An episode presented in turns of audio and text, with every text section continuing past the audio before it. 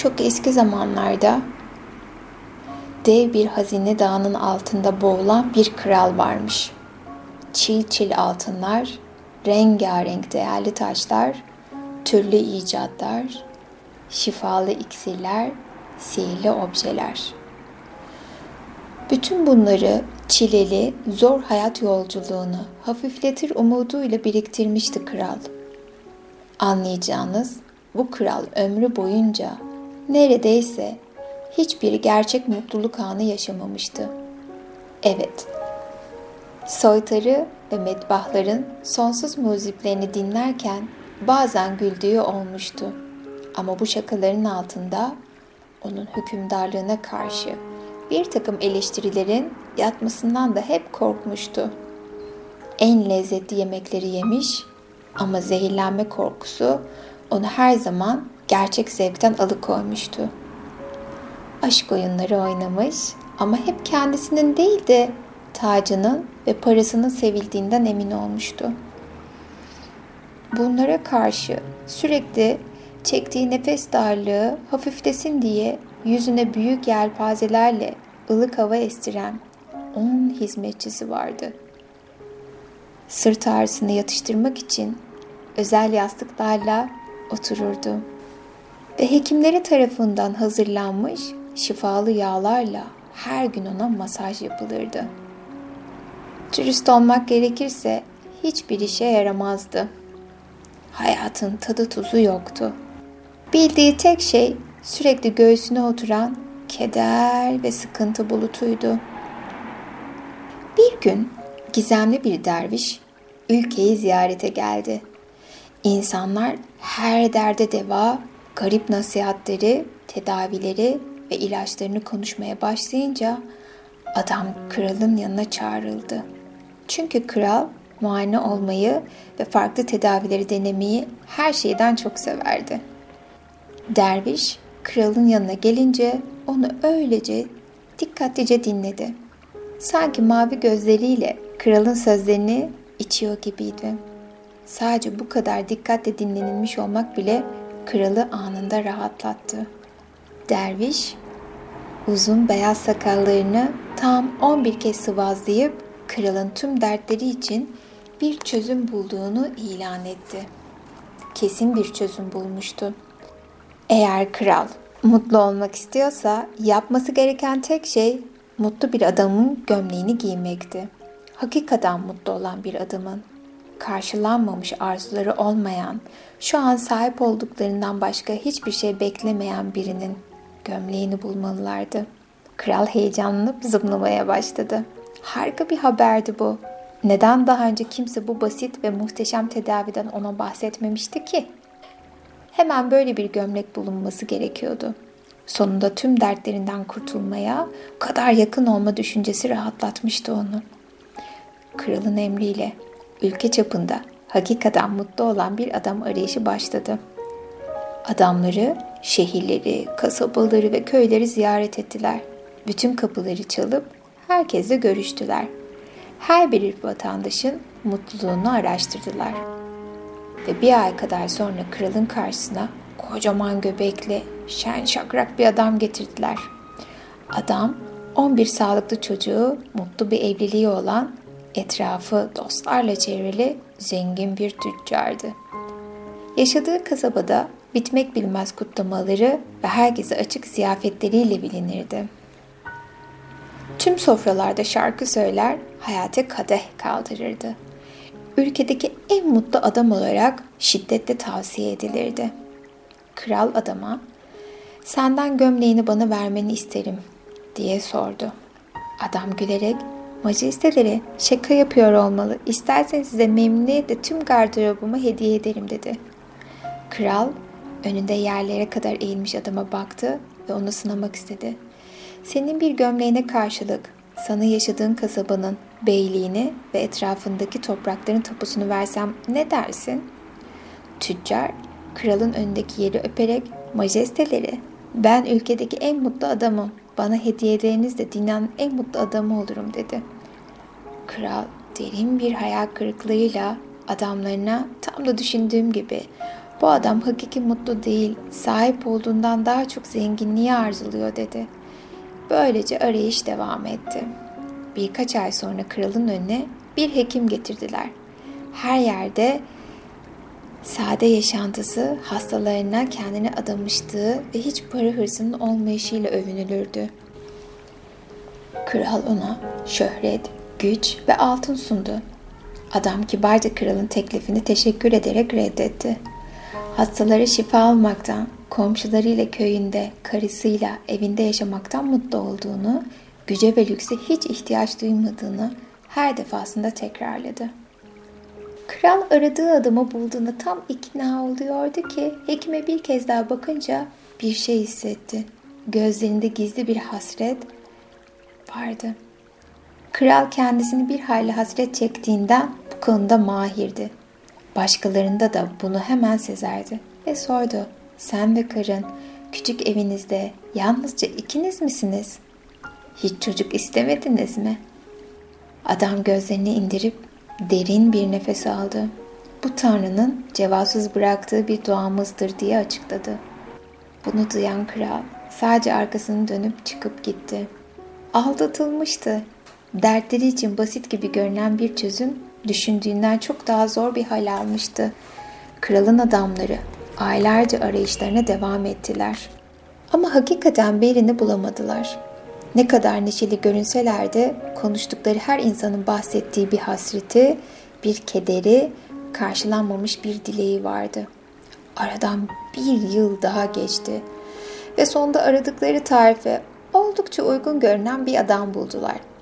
Tabii yeni bir hayal kırıklığı karşısında kralın vereceği tepkiden de korkarak adamı en ince ayrıntıya kadar sorguya çektiler. Ama bu sefer görünen o ki sonunda aradıkları mutlu adamı bulmuşlardı.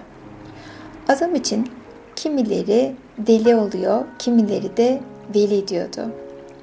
Sırtındaki çul ve elindeki değnekten başka hiçbir şeye sahip olmadığından ne bir çantası vardı ne de çantaya ihtiyacı. Uzun saçları omuzlarına dökülerek sürekli gülümseyen bir çehreye sahipti. Kral onun durumundaki bir adamın hoşlanabileceğini düşündüğü türden ne varsa ona teklif etmeye başladı. İyi demek. Adam cebindeki ekmeğin kralların ziyafetleri kadar lezzetli olduğunu söyledi. Geceyi altına geçireceği bir çatı, gökyüzü onun ihtiyaç duyduğu tek çatıydı. Çünkü o milyarlarca parlayan yıldızın en süslü saraydan daha güzel olduğuna inanıyordu. Bir eş, bir aile, kalbinde taşıdığı tüm kadınlar ve konuşup büyümelerini seyrettiği tüm çocuklar onundu. Kral aldığı her yanıtla biraz daha heyecanlandı. İşte sonunda aradığı adamı bulmuştu. Elleri titreyerek adamın yanına inip hayatını değiştirecek olan gömleği görmek için adamın sandığı çulu üzerinden çıkarttı. Ama Deli Veli'nin çulunun altında gömlek yoktu. Onun giyecek bir gömleği hiç olmamıştı ki. O günden itibaren kral çare aramayı bıraktı. Kimileri kralın öylece çaresizliğe büründüğünü söyler, kimileri de hakiki mutluluğu hiçbir zaman tadamayacağını kabullendiğini. Ama bazıları ise başka bir hikaye fısıldar. Derler ki o günden sonra Deli Veli'nin gezindiği tepelerde ve sık sık dans ederken görüldüğü yollarda zaman zaman ikinci bir Deli Veli görülürmüş. Kralıkine benzer kocaman bir göbeği olan kısa boylu bir adammış. Bu adam aysız gecelerde Deli Veli'nin peşinde dolaşırmış. Gömleksiz iki adam yıldızlarla aşk şarkıları söylermiş. Peki bu masal bize ne anlattı? Standart yaşam tarzını bırak. Kendi yolunda mutluluğuna yürü. Hayatta bizi mutluluğa götürecek hazır bir çözüm, izleyebileceğimiz bir harita, giyebileceğimiz bir gömlek, denenmiş ve doğrulanmış bir yol olduğunu ümit ederiz. Envai çeşit öğretmen kendi metotlarını bana fazlasıyla vermeye çalışacaktır. Bana faydası olduysa size de faydası olacak diye tanıtırlar. Bu hiç de doğru değildir. Her birimiz özgümüz, yollarımız da vardır. Evet birbirimize ilham verebiliriz ama kopyala yapıştır asla. Yolunu harmanladığın birçok farklı öğreti ve kendi keşiflerini birlikte seçersin ve şekillendirirsin. Biliyorum bu kötü bir haber. Hakiki yolumuzda seçmek ve başkalarının peşi sıra mutluluk otoyolunu izlemekten daha zordur. Bu yüzdendir ki birçoğumuz kendi yolumuzda yürümek yerine birilerinin söyledikleri yolda yürümeyi daha kolay buluruz. Kendimize sormamız gereken soru şu. Standart bir yaşam tarzı mı istiyorsun yoksa hakiki bir yaşam tarzı mı? Eğer kendi özgün deneyimini yaşamak istiyorsan kalbine neyi aradığını sorman gerekir. İyi haber. Doğduğundan sana bir pusula verildi. O da nedir biliyor musun? Neşe. Onu takip et. O nereye sen oraya. Peşinden giderken yolunu yön değiştirmesine izin ver. Yolun her zaman dümdüz gitmek zorunda değil ki. Bir şeyin sana neşe verdiğinde daha fazla yap. Sana artık neşe vermiyorsa başka bir şey yap.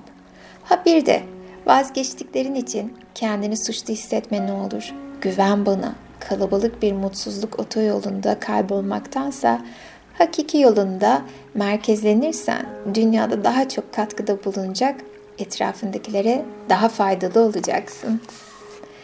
Artık kendi yolunu yaratarak zirveye tırmanırken elinde bir de pusulan var. O zaman hadi bir masalla daha yürüyüşümüze devam edelim. Yeni masalımıza Arion'un kendini aramaya gittiği günle devam ediyoruz. Arion kendini derslerine adamış bir hukuk öğrencisiydi. Münazara, analiz, hitabet onun hayatın en büyük tutkusuydu. Günün büyük bir kısmını ağır kitaplar üzerine düşünmeye ya da arkadaşlarıyla zor davalar üzerinde tartışmaya ayırırdı. Yalnızken de ışıklar söndükten sonra karanlık odasında zihninin çakraları hala ahlak, bilim, felsefe sorularıyla dönerdi. Doğru metodu uyguladıktan sonra çözülemeyecek hiçbir sorunun olmadığına inanırdı. Arion'un zor zamanları tek bir şeyle geçerdi. Düşünmekle. Günlük yaşantısını organize etmeye bayılırdı. Nedense entelektüel yönden daha zayıf olan insanlara çok kolay gelen çoraplarını yıkamak, odasını toplamak ya da kendine kahvaltı hazırlamak gibi sıradan işler onun bütün enerjisini tüketiyordu. Sabahları genellikle sınıfa geç kalırdı. Zira ayakkabılarını ya da kravatını nereye koyduğunu asla bulamazdı. Bu durum yüzünden hocalarından sürekli azar işitiyor ve arkadaşları arasında alay konusu oluyordu. O nedenle bir gün gündelik hayatı yönetme işini bir sisteme bağlamaya karar verdi. Başka problemleri çözmek için kullandığı analitik yaklaşımını onlara da uygularsa hayatı bu önemsiz detayların üstesinden gelebileceğini düşündü. Bunun için gece odasında yaptığı her şeyi not etti.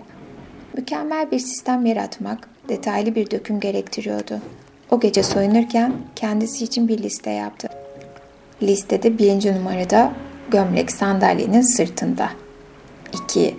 Pantolon ve iç çamaşırı sandalyenin üzerinde. 3. Kol düğmeleri ve kravat şifon yerin üzerinde. 4. Çoraplar ayakkabıların içinde. İkisi de. 5. Ayakkabılar yatağın altında. İkisi de. 6. Arion yatakta. Sabah yeni sistemini denemek üzere heyecanla uyandı. Listesini okudu ve her şeyi bıraktığı yerde buldu. Gömlek, pantolon, iç çamaşırı, kol düğmeleri, kravat, çoraplar yerli yerinde ve ayakkabılar da yerindeydi. Sonra maddenin en sonuncusunu okudu. Arion yatakta. Yatağa bakmak için arkasını döndü ve yatak boştu. Ben neredeyim diye çığlık attı. Listesini bir defa kontrol etti. Sonra odaya bakındı, yatağın altına ve küçük öğrenci odasının her yerine baktı. Yok olmuştu. Kendini götürmekten sınıfa gitmesi lazımdı.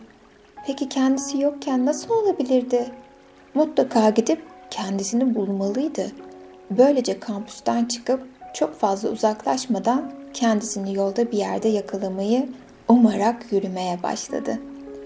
Böyle yürürken şehirden çıktı. Köylerin arasında yürüdü. Bazı yerlerde durup insanlara kendisini gerçekten görüp görmediklerini sordu. Ama köylüler hiç yardımcı olmadılar. Hatta birçoğu da oldukça şaşırmış görünüyordu. Böylece Ariel yürümeye devam etti. Son derece basit bir soruyu bile zar zor anlayabilen bu cahil köylüler için üzüldü. Gece bir çiftliğe vardı ve bir tanrı misafiri olarak kapılarını çaldı.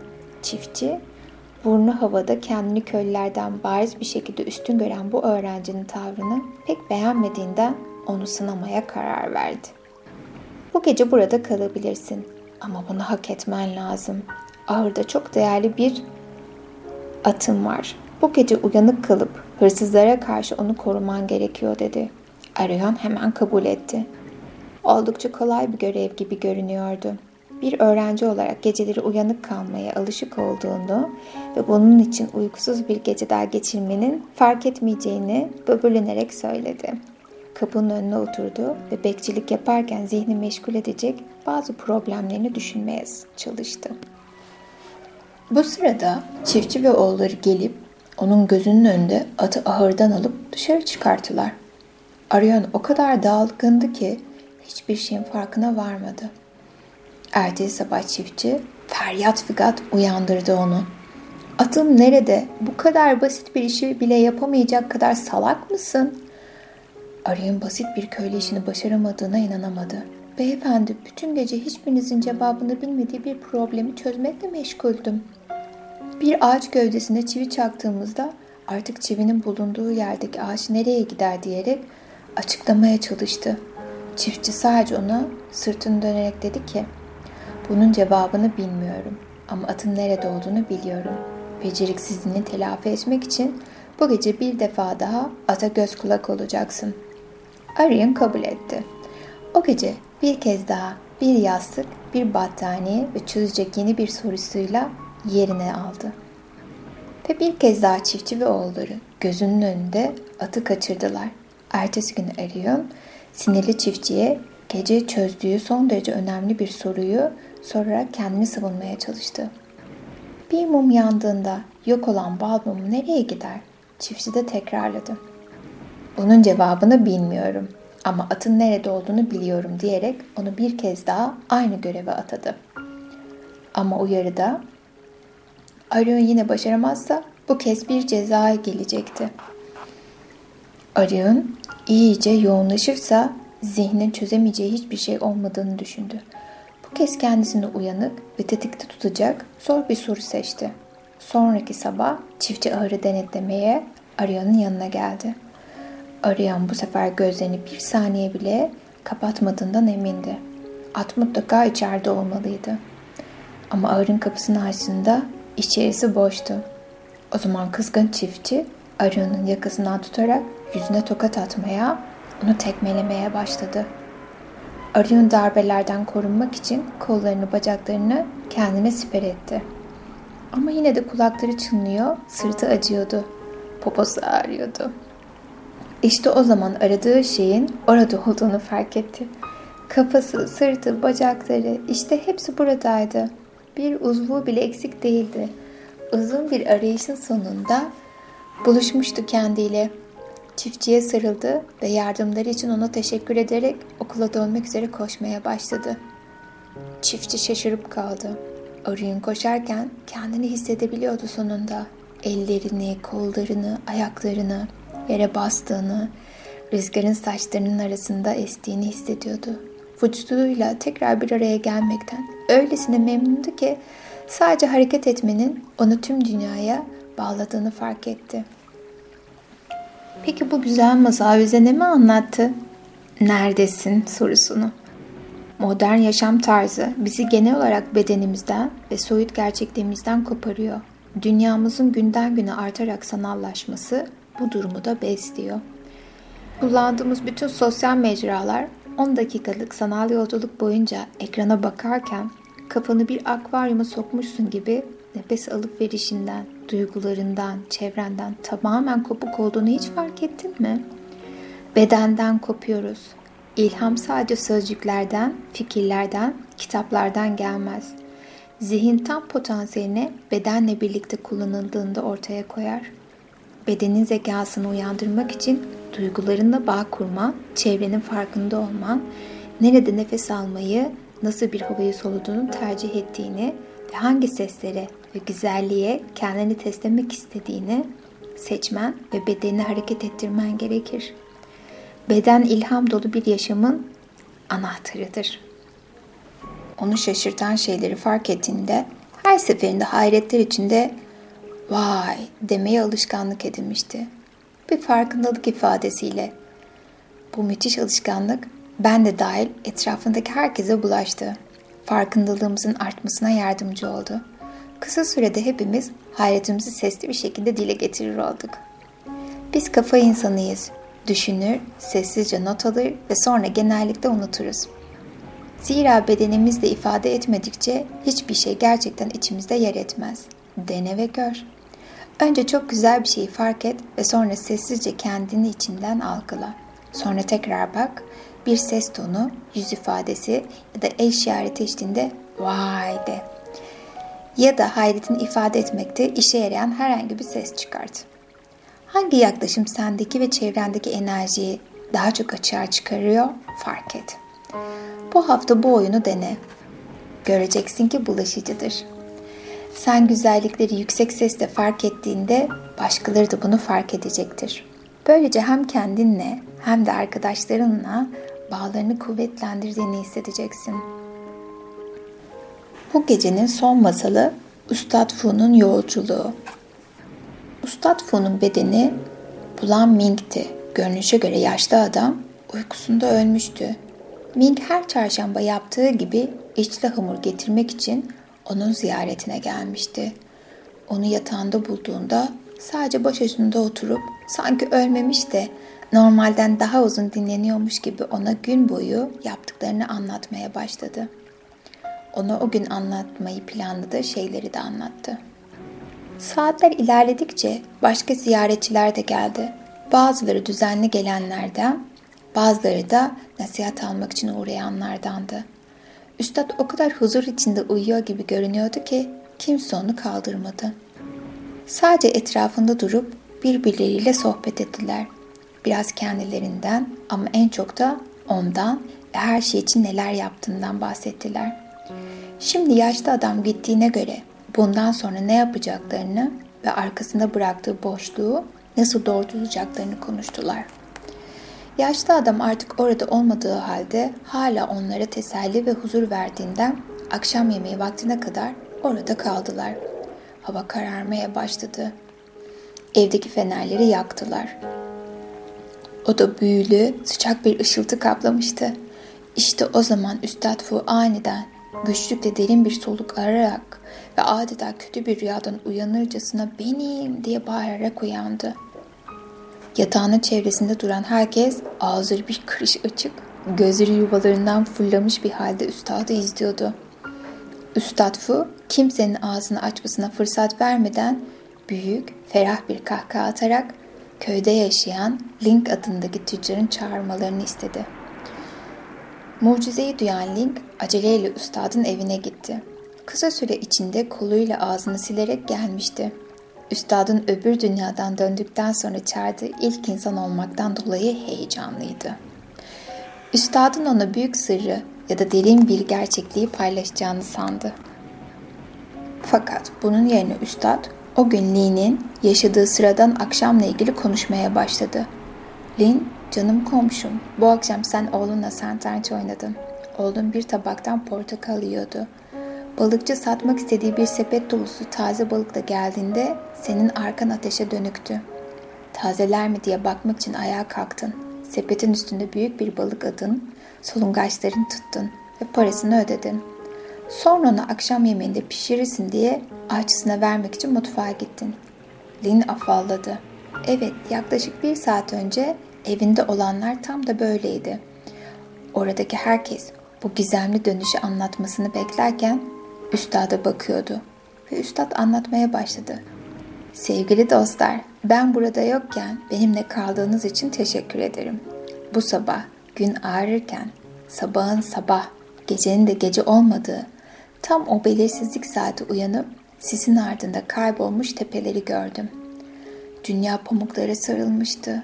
İşte birinin yataktan kalkması gibi Ben de o an bedenimden kalktım. Yaşlı bedenim beni maruz bıraktığı ağrılar olmayınca hafifledim.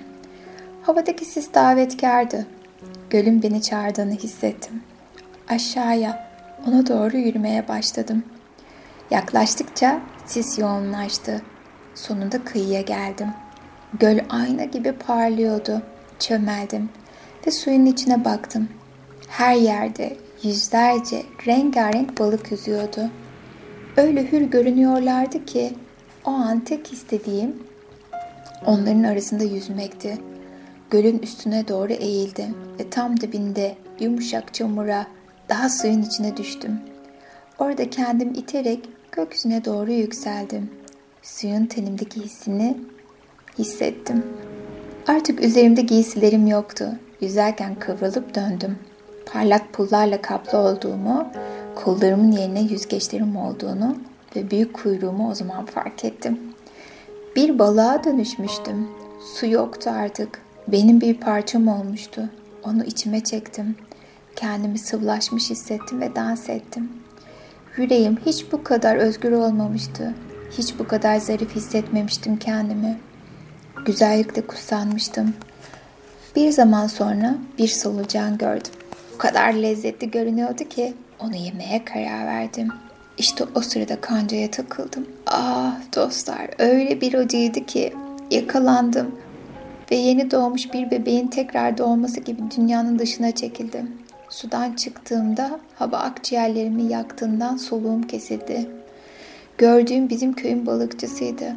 Ona seslendim. Benim, Ustad Fu, benim kardeşim, beni suya geri at. Daha yüzmek istiyorum. Ağzımdan çıkan sadece yanmış havaydı. Beni sepetine koydu ve birlikte bir evden öbürüne girip çıktık. Sonunda Din'in evine geldik. Sepetten ona satranç oynadığını gördüm. Oğlunu gördüm. Din'in yanına geldi. Bağırdım. Benim, Ustad Fu. Beni solungaçlarımdan yakaladı ve aşçısına verdi. Akşam yemeği olacaktım. Bıçak kafamın üzerine yükseldiğinde bir defa daha bağırdım. Benim. Ve sizin aranızda bu ağrıyan bedenimle uyandım. Ustad Fu hikayesini bitirdiğinde meclis sessizdi. O günden sonra Ustad Fu resme başladı. Pirinç kağıt üzerine sulu boyayla balık resimleri yaptı. Balıklar berrak suda mor, kırmızı, mavi, sarı pırıltılar saçıyordu. Ve o kadar akışkan görünüyorlardı ki resimler adeta hiç kurumuyordu.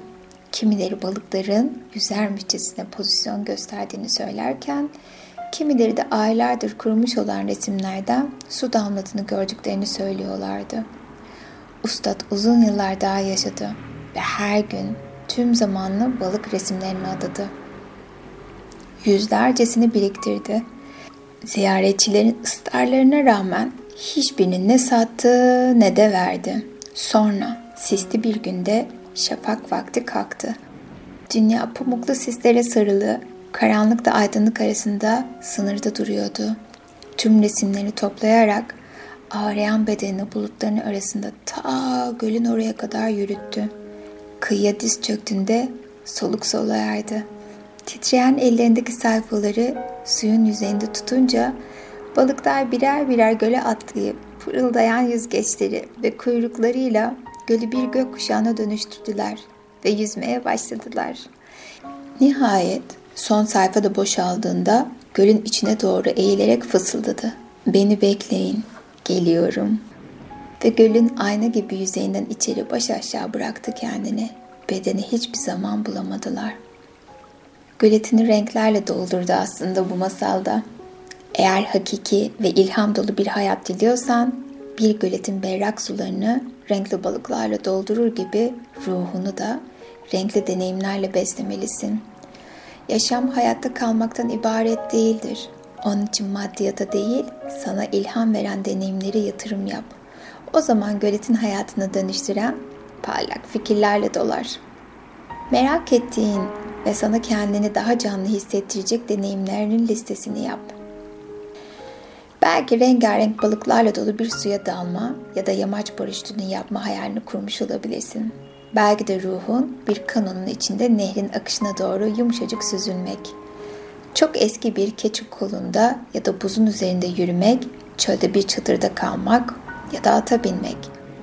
Organik bir çiftlikte çalışmak ya da daha nazik bir şeyler arıyor olabilirsin. Kendine hangi orijinal deneyimi hediye edebilirsin? Listeye mümkün görünmeyen, inandırıcı olmayan şeyleri de ekle.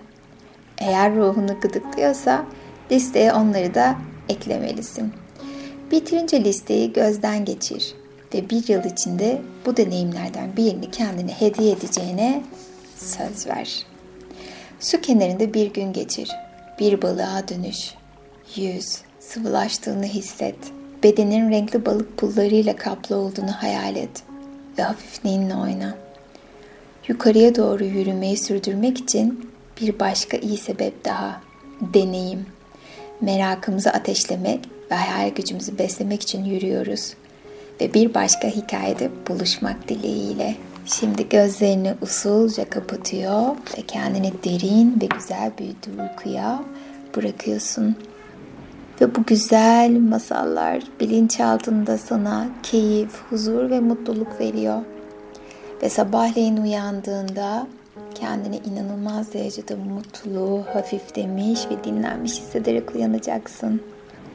Ve bedenin dinleniyor, zihnin rahatlıyor. Güzel uykular.